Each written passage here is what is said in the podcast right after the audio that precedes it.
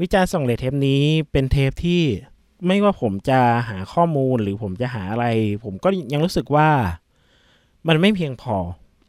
ไม่เพียงพอสำหรับความยอดเยี่ยมความที่เป็นที่สุดของอัลบั้มชุดนี้ แล้วความเป็นที่สุดของผู้ชาย ท่านนี้ที่เพิ่งจากเราไปในไม่นานนี้นะครับ ด้วยความที่น่าใจหายอย่างยิ่งนะครับ เทปนี้ทำขึ้นเพื่อความระลึกถึงชายผู้ที่บอกตัวเองว่าบอกกับทุกคนว่าเขาไม่ใช่ผู้วิเศษ แต่สิ่งที่เขาสร้างไว้ผ่านผลงานทั้งสองชุด โดยเฉพาะชุดนี้ที่กำลังพูดถึงนั้น มันพิเศษยิ่งกว่าอะไรทั้งมวลครับ วิจารณ์ส่งเลเทมนี้กับอัลบั้มธรรมดา มันเป็นเรื่องธรรมดา โดยเพชรโอสนานุเคราะห์ครับผม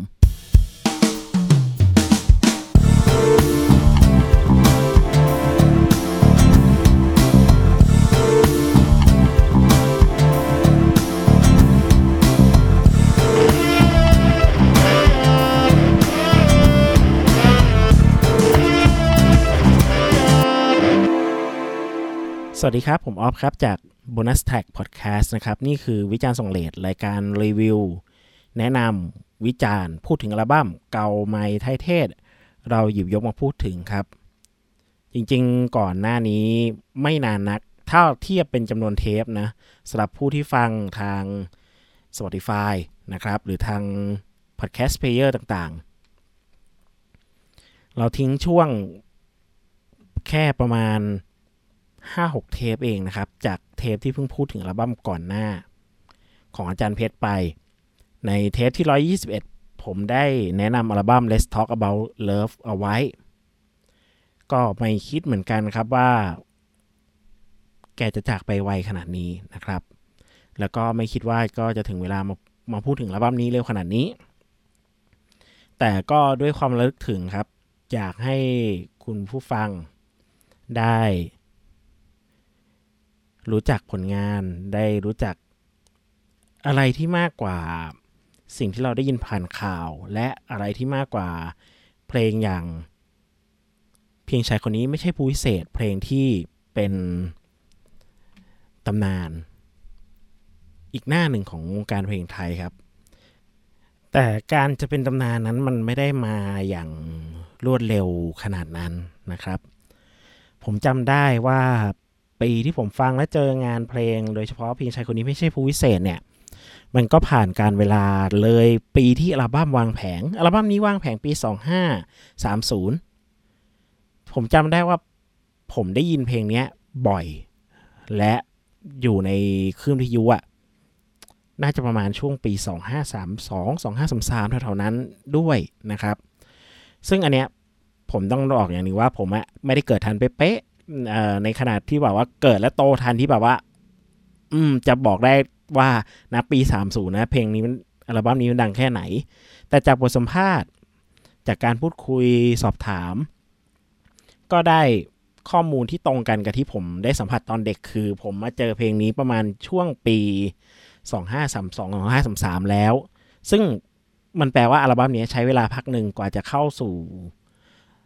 ตลาดเพลงและเป็นตลาดแมสจริง ๆ ผ่านคลื่นวิทยุในสมัยนั้น ทั้งหลายทั้งปวงนะครับคลื่นที่แบบของแกมมี่ก็เพิ่งมีพวกเอทามีเดียอะไรต่างๆ พวกนั้นนะครับ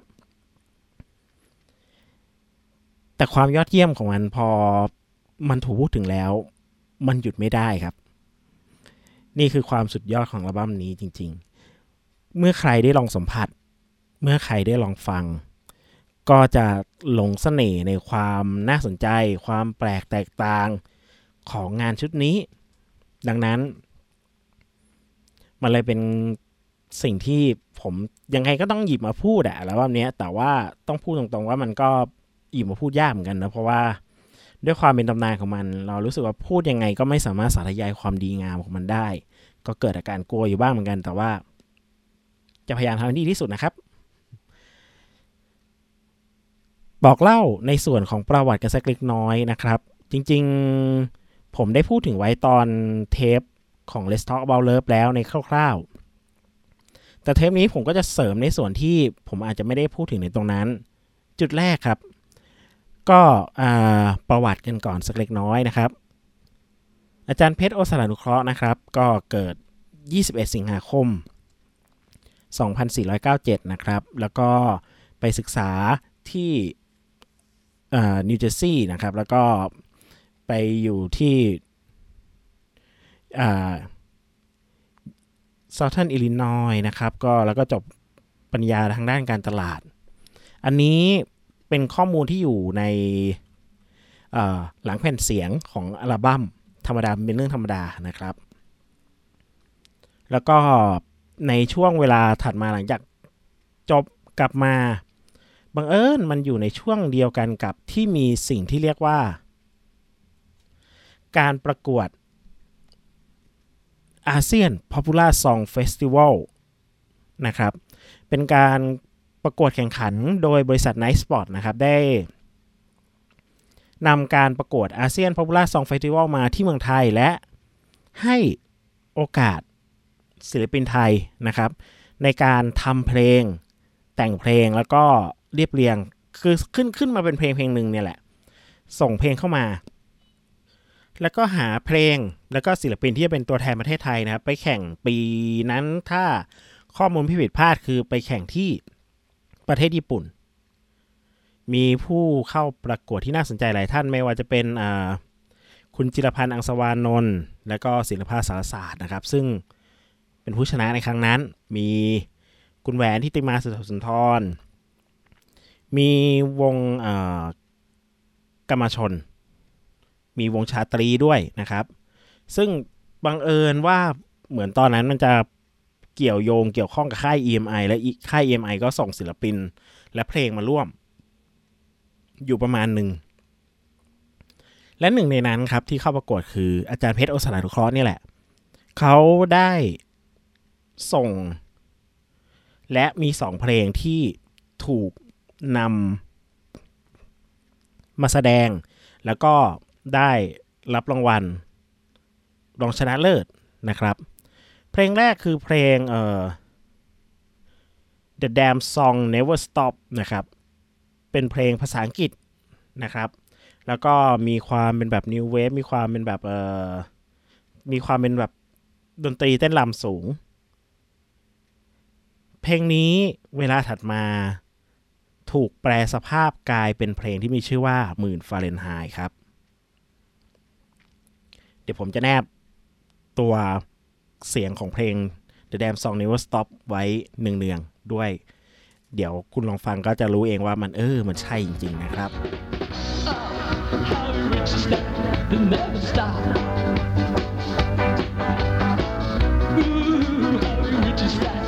never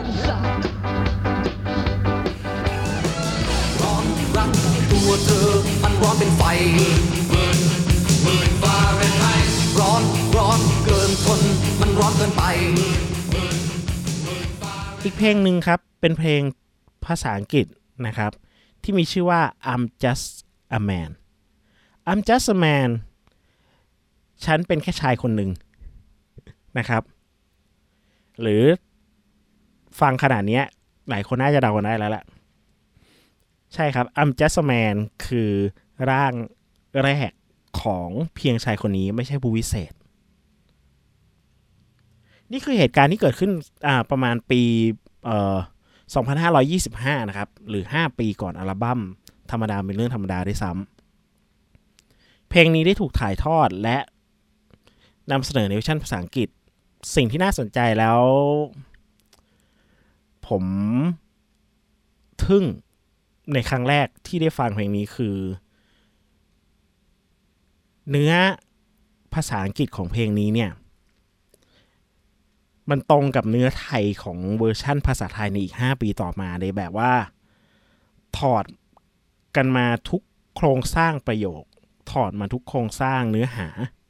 ถอดความมาจาก I'm Just a Man ได้แบบสวยงามมาก ด้วยโครงสร้างของการพูดถึงอของเพลงนี้เนี่ย ของไทยกับของภาษาอังกฤษเหมือนกันเป๊ะ แต่สิ่งที่ผมรู้สึกว่ามันน่าสนใจและทำให้ผมประทับใจ เพียงชายคนนี้ไม่ใช่ผู้พิเศษมากขึ้นไปอีกคือ การที่เราจะถอดประโยคจากภาษาอังกฤษมาเป็นภาษาไทย แล้วใส่คำหรือใส่ประโยคที่มันมีความสละสวยในแบบภาษาไทยลงไปได้ อยู่เนี่ย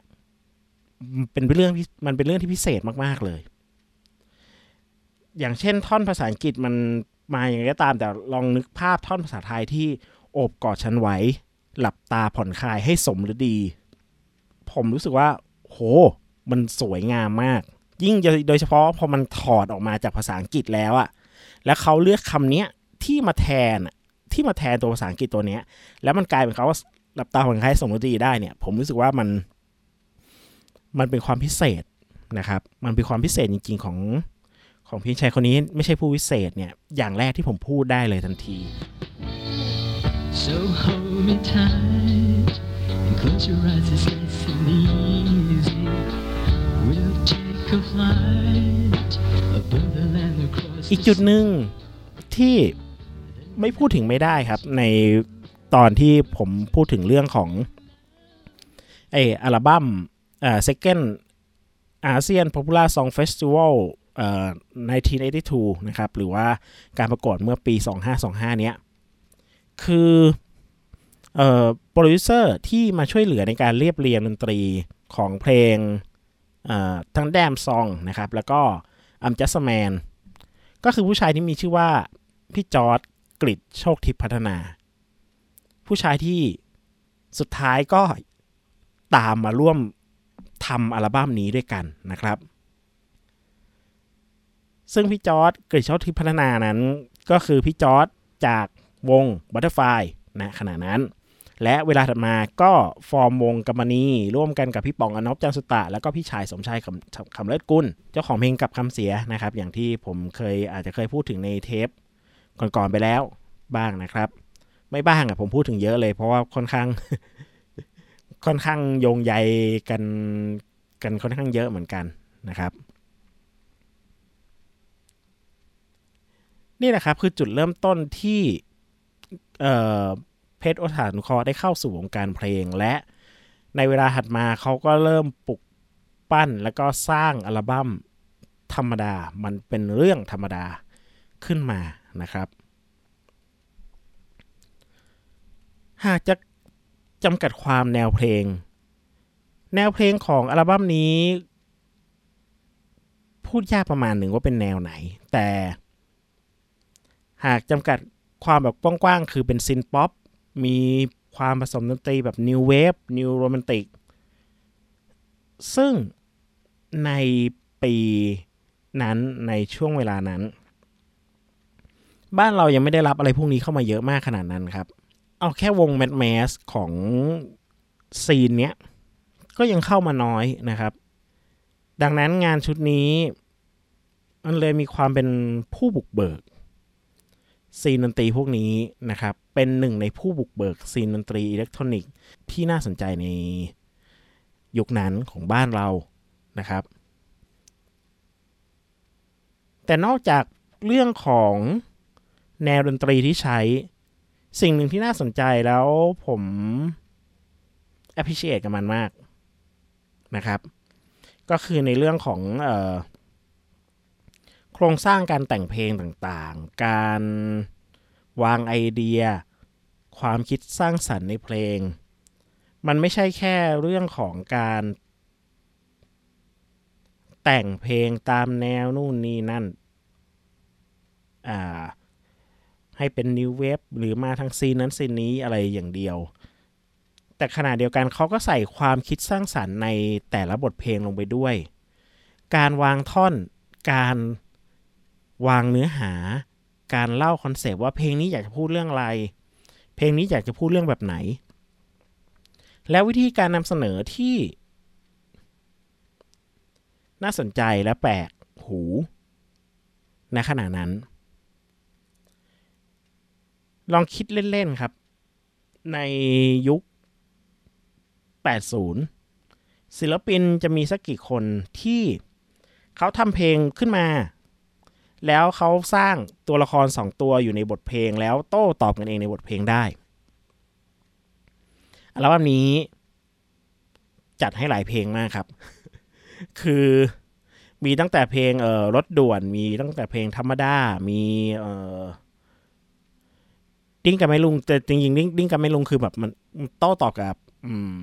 แดนอ่ากับคอรัสเนอะนะครับ แต่ว่าลองนึกเพลงอย่าง รถด่วน หรือเพลงธรรมดา เป็นบทสนทนาที่พูดถึงคนสองคนและคนสองคนนั้นก็ให้เสียงภาษาไทยโดยอาจารย์เพชรด้วยกันทั้งคู่ มันเป็นมิติการนำเสนอเรื่องที่ผมว่าค่อนข้างเฟี้ยวประมาณหนึ่ง อาจจะมีแหละ ผมก็ไม่ได้เจนจัดซีนดนตรียุค 80 เยอะขนาดนั้นจนกระทั่งมาบอกได้ว่า อืม มันมีอยู่นะ คนอื่นที่แบบทำเพลงที่แบบตอบ โต้ตอบกันเองอะโดยใช้เสียงคนเดียวกันนะนะครับ ไม่ใช่แบบ ไม่ใช่เพลงคู่อะไม่ใช่เพลงคู่ที่สองคนร้องอะไรเงี้ยอันนี้ก็เป็นจุดที่น่าสนใจ แล้วก็มีการวางท่อนการวางต่างๆ การคิดไอเดียหรืออะไรต่างๆ ที่ผมว่า เราสามารถ ซอยมันออกมา เราสามารถแตกแยกย่อยและพูดในดีเทลหลาย ๆ เพลงได้ อย่างสนุกและน่าสนใจครับ ดังนั้นเออเกินถึงเรื่องชีวประวัติเรื่องของภาพรวมของอัลบั้มมาประมาณหนึ่งแล้ว เราไปเจาะลึกอัลบั้มธรรมดามันเป็นเรื่องธรรมดากันครับ อัลบั้มนี้ แต่งและขับร้องโดยอาจารย์เพชรโอสถานุเคราะห์นะครับ แล้วก็ในส่วนของเครื่องดนตรีทั้งหลาย sound ต่างๆ sound design ต่างๆ แล้วก็อุปกรณ์ อิเล็กทรอนิกส์ต่างๆ เป็นฝีมือของพี่จอร์ดนะครับที่ช่วยในการบันทึกเสียงนะครับ รวมถึงเป็นโปรดิวเซอร์ของอัลบั้มนี้นะครับ นอกนั้นก็จะมีเอ่อมีคอรัสนิดหน่อยนะครับ มีคอรัสในเพลงดิ้นกันไหมลุงมีชื่อว่ามาติน่านะครับ ซึ่งอันนี้ไม่มีข้อมูลเพิ่มเติมว่าเป็นใครนะครับ แล้วก็มีคนเล่นเปียโนด้วยนะครับ ในเพลงผู้หญิงผู้หญิงผู้หญิง แล้วก็มีเสียงคอรัสอื่นๆมาแจมด้วย ก็คือสีส้มกับสีฟ้านะครับ เอ๊ะพอพูดอย่างนี้คุณผู้ฟังจะนึกออกไหมเนาะสีส้มกับสีฟ้าคือคอรัสดั้งเดิมของอัศนีวสันนะครับ สีฟ้าหลาย ๆ คนอาจจะรู้อยู่ว่ามีนักแต่งเพลง ชื่อดังมากฝีมือนามว่า พี่นิ่มสีฟ้า ใช่ครับ ท่านเดียวกันเลย ก่อนหน้านั้น พี่นิ่มแกเป็นคอรัสด้วยนะครับ คือจริงๆ ปัจจุบันแกก็ยังเป็นแหละ แต่ว่าหลังๆ จะไม่ค่อยรับงานเท่าไหร่ ส่วน สีส้มนะครับ อันนี้ก็จริงนะครับ อันนี้คือมีคอรัสชื่อ สีส้ม เอี่ยมสันพางอยู่นะครับ ก็คือปัจจุบันแกเป็นอาจารย์ แล้วก็เป็นเจ้าของรายการเเพลงคลาสสิกที่วิทยุจุฬานะครับ เป็นรายการรายการดนตรีคลาสสิกอยู่ที่ขึ้นวิทยุจุฬาด้วยนั่นแหละครับ ช่วงหนึ่งแกเป็นคอรัส เป็นมือปืนรับจ้างคอรัสเนี่ยนะฮะให้ศิลปินหลากหลายเลย ซึ่ง เสียงเพลงเสียงร้องคอรัสในอัลบั้มนี้หลาย ๆ เพลงก็เป็นเสียงของทั้งคู่นั่นเองนะครับ อัลบั้มประกอบด้วย 10 เพลงช้าเร็วปะปนผสมกันไป อย่างที่บอกครับอยู่ภายใต้ดนตรีแนว synth-pop อิเล็กทรอนิกส์มีความเป็น new wave new romantic ผสมอยู่บ้างนะครับแทร็กที่จะพูดถึงและแนะนำไม่แนะนำไม่ได้คือแทร็กแรกครับ รักเธอแต่เธอไม่รู้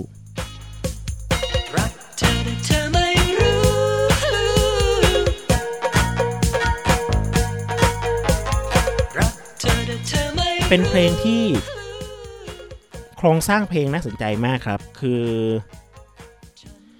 ท่อนฮุกหรือประโยคฮุกหลักของเพลงคือรักเธอแต่เธอไม่รู้เนี่ย ขึ้นมาเป็นเวอร์สแรกเวอร์สนำของเพลง และไปโยนอยู่ตรงท้ายเพลงเลยแบบท้ายสุดๆเลย และนอกนั้นก็จะเป็นท่อน A ท่อน B อะไรอย่างเงี้ยก็ว่ากันไปนะครับ เป็นเพลงที่มีการวางท่อนได้น่าสนใจมาก แล้วก็เนื้อหาพูดถึงความรักได้แบบที่แบบว่า มันน่ารักอะ่ะ เพลงพูดถึงว่าฉันรัก ทุกสิ่งทุกอย่างในโลกเลย ฉันรักเสียงเพลงบรรเลงและฉันรักท้องฟ้ากว้างไกล ฉันรักเพื่อนด้วยใจไมตรี หมายความรักไม่ว่าอย่างทางไหน แต่ฉันรักเธอเหนือกว่าใครอะไรเงี้ย โอ้ผมว่าโรแมนติกมากแล้วมันเท่มากนะครับ ด้วยการดีไซน์ท่อนด้วยอะไรต่างๆ แล้ว แล้วซาวที่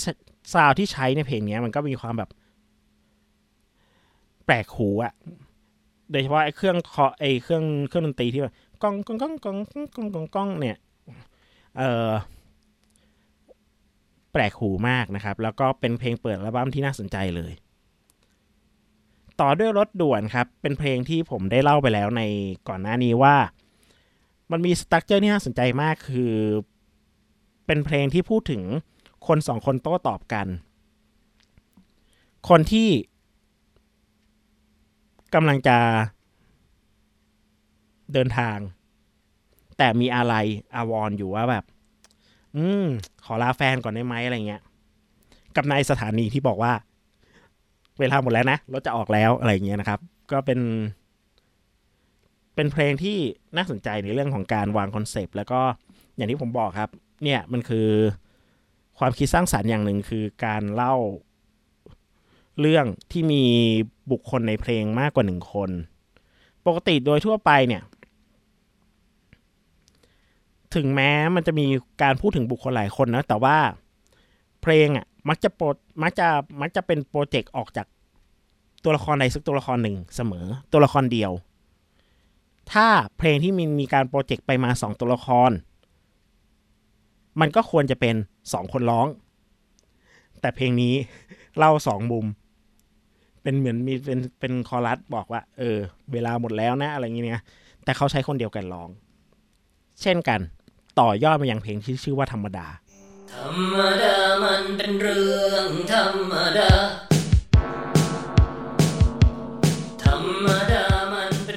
ลบั้มเนี่ยชื่อว่าธรรมดา มันเป็นเรื่องธรรมดาใช่ไหมครับ แต่ว่าเพลงอะตัวเพลงเฉยๆชื่อว่าธรรมดา เป็นอีกเพลงหนึ่งที่มีการใช้สองตัวละครเข้าด้วยกัน แต่สองตัวละครนะที่เนี้ยก็คือเหมือนผู้ชายธรรมดาหนึ่งคน กับอาจารย์ ซึ่งอาจารย์ในที่เนี้ยเขาก็ไม่ได้แบบตายตัวเนอะว่าแบบ โอ้พระอาจารย์ครับ เป็นหลวงพ่อเป็นพระอะไรเงี้ยหรืออะไรเงี้ยแต่ว่า ใช้คำว่าอาจารย์ครับจะทำยังไงนะครับ เป็นพูดถึงเรื่องของความรักนะว่าแบบให้ใจเธอไปแล้วเธอแบบ อืมแบบหลงรักเธอไปแล้วอะไรเงี้ย แล้วก็เธอเปลี่ยนไปหรืออะไรต่างๆนะครับ แล้วก็เลยมาปรึกษาอาจารย์ครับจะทำไง อาจารย์ก็เลยบอกว่า ธรรมดามันเป็นเรื่องธรรมดา คือด้วยด้วยสำด้วยสำเนียงท่อนท่อนนั้นอะมันมันพระแหละ แต่ว่าก็ จะบอกเป็นพระตรงๆมันก็ไม่ได้เนอะมันก็มีความเป็นแบบมีการร้องเหมือนแบบเป็นสำเนียงสวดมนต์อะไรพวกนี้อยู่นะครับ เป็นเพลงที่สนุกสนานมากแล้วเป็นเพลงที่แบบว่า ใครฟังครั้งแรกก็ต้องลองว้าวในความแบบนำเสนออะอย่างที่ผมเล่าการนำเสนอ เพลงเดียวแต่สองตัวละครส่วนกันเนี่ย มันไม่ค่อยเยอะ สองตัวละครแต่เป็นคนเดียวกันอะมันไม่ค่อยเยอะ แล้วเพลงเนี้ย ผมฟังครั้งแรกแล้วรู้สึกว่า โอ้โห ประหลาดใจและชอบมากนะครับ อันเนี้ยต้องเล่าในเชิงว่าผมเองเนี่ย ได้ฟังแล้วบ้าเนี้ย จริงจังเนี่ย น่าจะประมาณเป็นวัยรุ่นประมาณหนึ่งแล้ว คือตอนเด็กอาจจะฟังเพลงชายคนนี้ไม่ใช่ผู้พิเศษ อาจจะฟัง ดิ้นกันไหมลุง แต่ว่ากว่าจะได้มาจับอัลบั้ม แล้วฟังจริง ๆ เนี่ย เลยมาระยะหนึ่งแล้ว เลยมายุคซีดี แล้ว แล้วเขามีการ reissue ผมเลยได้ฟัง แล้วก็มาเจอเพลงธรรมดาเนี่ย ก็รู้สึกว่า โอ้โห อะไรวะเนี่ย แล้วก็ชอบมากนะครับ ผมเลยรู้สึกว่า หลาย ๆ คนน่าจะมี first impression เดียวกัน ถ้าใครมาฟังพอดคาสต์เทปนี้แล้วยังไม่เคยฟังตัวเพลงธรรมดามาก่อน อยากให้ไปลองสัมผัสกันแล้วจะจะรู้สึกว่า นี่คือปี 2530 นะ เพลงเนี้ยนะครับ มันขนาดนี้เลยเหรอนะครับ ต่อด้วยดิ้งกันไหมลุงครับ เพลงนี้ก็เป็นที่สนุกสนานแล้วก็เป็นที่ชื่นชอบของหลาย ๆ คน ด้วยความที่มันเป็นเพลงที่เออเข้าถึงง่ายเนอะแล้วก็เป็น storytelling ที่มันเห็นภาพแบบชัดเจนอะ่ะ มันคือเรื่องของคนแก่เข้าผับ คนแก่ที่ไม่เคยไปไปผับมาก่อน ไปดิสโกเทคมาก่อน แล้วปรากฏเดินเข้าไปแล้วก็แบบโอ้โหเจอสาวๆพาไปเต้นไป dance อะไรกันอย่างเงี้ยนะครับ แต่เป็นเพลงที่สนุกมากเพลงหนึ่งแล้วเป็นเพลงที่ติดหูมากครับ แล้วก็อย่างที่ผมบอกมันเป็นเพลงที่เป็น storytelling อะเป็นเพลงเนื้อหาการเล่าเรื่องพูดถึง มันมีลำดับขั้นตอนการเดินของชายชราคนนี้ชัดเจน ซึ่งชายชราคนนี้ก็ให้เสียงโดยอาจารย์เพชรนี่แหละครับ ก็ดัดเสียงเป็นคนแก่วัย65ที่เดินเข้าไปในผับนะครับ อาจจะไม่ได้พูดถึงทุกเพลงนะครับ แต่ว่าก็จะพยายามพูดถึงเพลงที่น่าสนใจแล้วก็อยากให้ลองฟังกันนะครับ อย่างเช่นแท็กถัดมาลองรักไหมแม่หน้ามนนะครับ เพลงนี้โครงสร้างก็เหมือนจะคล้ายๆ กับรักเธอแต่เธอไม่รู้นะ คือมี ท่อนฮุกขึ้นมาตั้งแต่ต้นเพลงเลย ลองรักไหมแม่หน้ามนนะครับ แล้วก็ แล้วก็เป็นท่อนท่อน A ท่อน B ว่ากันไป แล้วค่อยมาจบตอนท้ายด้วยลองรักไหมแม่หน้ามนกันอีกรอบ เพลงนี้อยากให้แนะนำในส่วนของภาษาเนาะภาษาที่ใช้อะไรต่างๆนะครับ ค่อนข้างสลัดสลวยเลย ถ้าใครอยากลองฟังเพลงเก่าๆ ที่มันดูเท่ๆ แต่คำศัพท์ที่ใช้อังสวยอะ ผมแนะนำลองรักใหม่ไม่น่ามนนะครับ เพลงถัดมาที่แนะนำน่าจะเป็นผู้หญิงผู้หญิงผู้หญิงนะครับ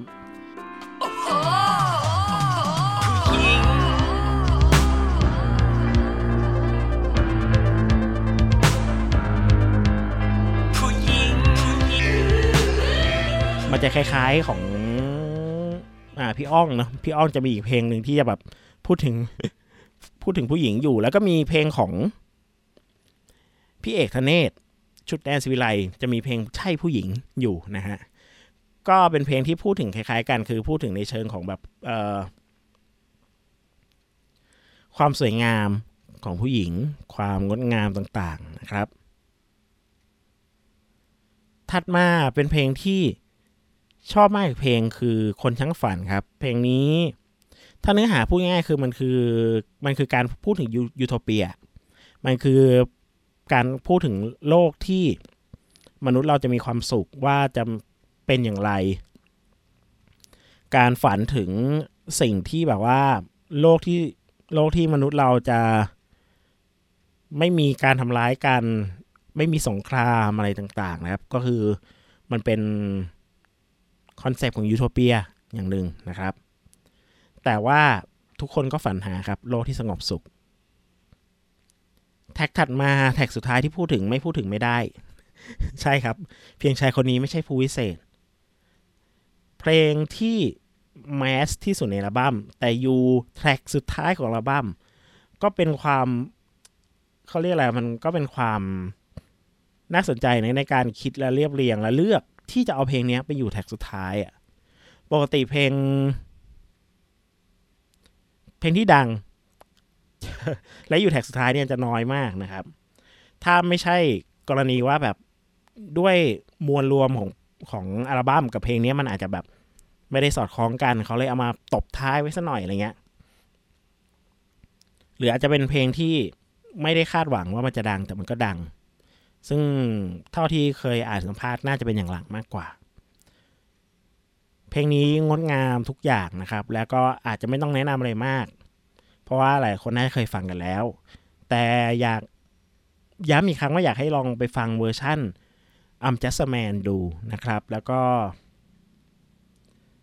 ลองเปรียบเทียบความงดงามของการตีความจากภาษาอังกฤษมาเป็นภาษาไทย ซึ่ง อาจารย์เพชรเป็นคนแต่งเองทั้งภาษาอังกฤษและภาษาไทยเนาะปกติคนที่เป็นนักเรียนนอกแต่งเพลงภาษาอังกฤษมามาก่อนเนี่ย เขาจะไม่ค่อย เขาจะไม่ค่อยแม่นภาษาไทย แต่อาจารย์เพชรเนี่ยเก่งทั้งอังกฤษทั้งไทยเลยนะครับ แล้วก็เป็นเพลงที่งดงาม แล้วก็ยังคงความเป็นเอกลักษณ์ทุกสิ่งอย่าง ถ้าถามว่าเพลงไหนที่มันเป็นความเป็นเอกลักษณ์และมันสมบูรณ์แบบของทุกอย่างเนี่ย เพลงนี้เป็นตัวอย่างที่ดีมากเพลงหนึ่งทั้งการแต่งการวางท่อน การมีท่อนจบ หลาย ๆ เพลงของอาจารย์เพชรเนี่ยในชุดนี้มีการวางท่อนจบในแบบน่าสนใจอย่างการเอาประโยคที่เป็นฮุกแบบฮุกหนัก ๆ ของเพลงเนี่ย มาใส่ท่อนจบ ไม่ว่าจะเป็นรักเธอแต่เธอไม่รู้ เอ่อลองรักใหม่ไม่น่ามนอะ เพียงชายคนนี้ไม่ใช่ผู้เศษก็เช่นกันครับ คือ ท่อนที่ทุกคนจำกันได้ หนักๆและจริงจังคือเอ่อไม่ใช่ผู้พิเศษเป็นเพียงผู้ชายที่ใจมั่นรักเธอ ไม่มีฤทธิ์เดชมีเพียงหัวใจที่ใฝ่เฝ้ารักเธอ แค่นั้นอะท่อนนั้นอะเป็นเป็นที่สุดของอัลบั้มแล้วก็ผู้ผิดเป็นที่สุดของเพลง แล้วก็ ทุกคนจำกันได้ ทุกคนจำกันติดตราตรึงมาก ความพิเศษหลาย ๆ อย่างที่มันมีทั้งจุดโดดเด่น และจุดที่ทุกคนจะหลงรัก มันทำให้เพลงนี้มันข้ามการเวลา เพลงนี้ทำให้เป็นเพลงที่ดึงดูด ให้ทุกคนรู้จักเพชรโอสถานุเคราะห์และ มีหลายคนที่ดึงดูดและเข้ามาเจอหลาย ๆ เพลงอีก 9 เพลงที่เหลือในอัลบั้มและพบความพิเศษของอัลบั้มนี้เป็นความพิเศษที่การเวลาข้ามข้าไม่ตายเลยครับ แต่ละ track แต่ละเพลง sound ที่ใช้ sound design ต่างๆ งานชุดนี้เป็นงานที่แตกต่างโดดเด่น อัลบั้มนี้ยังทรงพลังอยู่แม้ก็จะผ่านมา 36 ปีแล้ว และเชื่อว่า 2570 40 ปีของอัลบั้มนี้อัลบั้มนี้ก็ยังคงทรงพลังอยู่และ ยังกลับมาเปิดฟังได้อยู่ และนี่คือตำนานที่อยากให้ลองฟังกันสักครั้งนะครับสำหรับ งานอัลบั้มธรรมดามันเป็นเรื่องธรรมดาของเพชรโอสานุเคราะห์อัลบั้มนี้ครับ ไม่มีฤทธิ์เดชมีเพียงหัวใจที่ใฝ่เฝ้ารักเธอ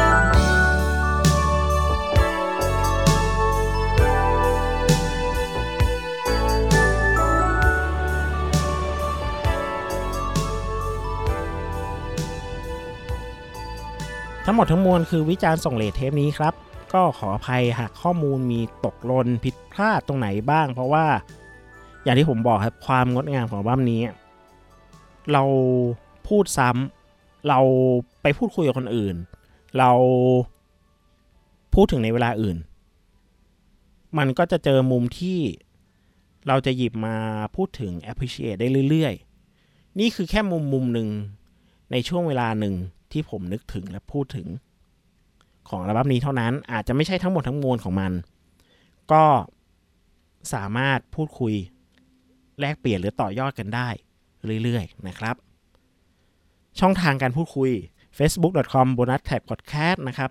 twitter bonus tag th youtube.com slash bonus tag podcast นะครับ เดี๋ยวตอนนี้ก็จะถูกเผยแพร่ใน YouTube เช่นกันนะครับ ในการหลักเราโบนัสแท็กพอดคาสต์ก็ออกตอนใหม่ไปพักหนึ่งแล้วนะครับ ก็กำลังหาช่วงและก็หาเนื้อหาที่จะพูดคุยกันในตอนถัดไปกันอยู่นะครับ ว่าจะเป็นเรื่องไหนกันดีนะครับ เทปหน้าเป็นของคุณโดนะครับ แต่ว่าจะออนเมื่อไหร่ก็ตามสะดวกนะครับ ไม่ใช่อาจจะไม่ได้แบบตายตัวขนาดนั้นเพราะขนาดผมเองที่แบบจะตายตัวทุกวันศุกร์ก็ เริ่มไม่ตายตัวแล้วนะครับ แต่ยังไงก็ขอให้ enjoy กับพอดแคสต์เทปนี้นะครับ แล้วก็อัลบั้มธรรมดาเป็นเรื่องธรรมดาของอาจารย์เพชรโอสถานเคราะห์ แล้วก็ ขอแสดงความเสียใจแสดงความไว้ไว้อะไร แล้วก็ระลึกถึงผ่านพอดแคสต์เทปนี้นะครับ หวังว่าทุกท่านก็จะรู้สึกระลึกถึง เช่นกัน พบกันใหม่เทปหน้านะครับสำหรับเทปนี้ขอบคุณสวัสดีครับ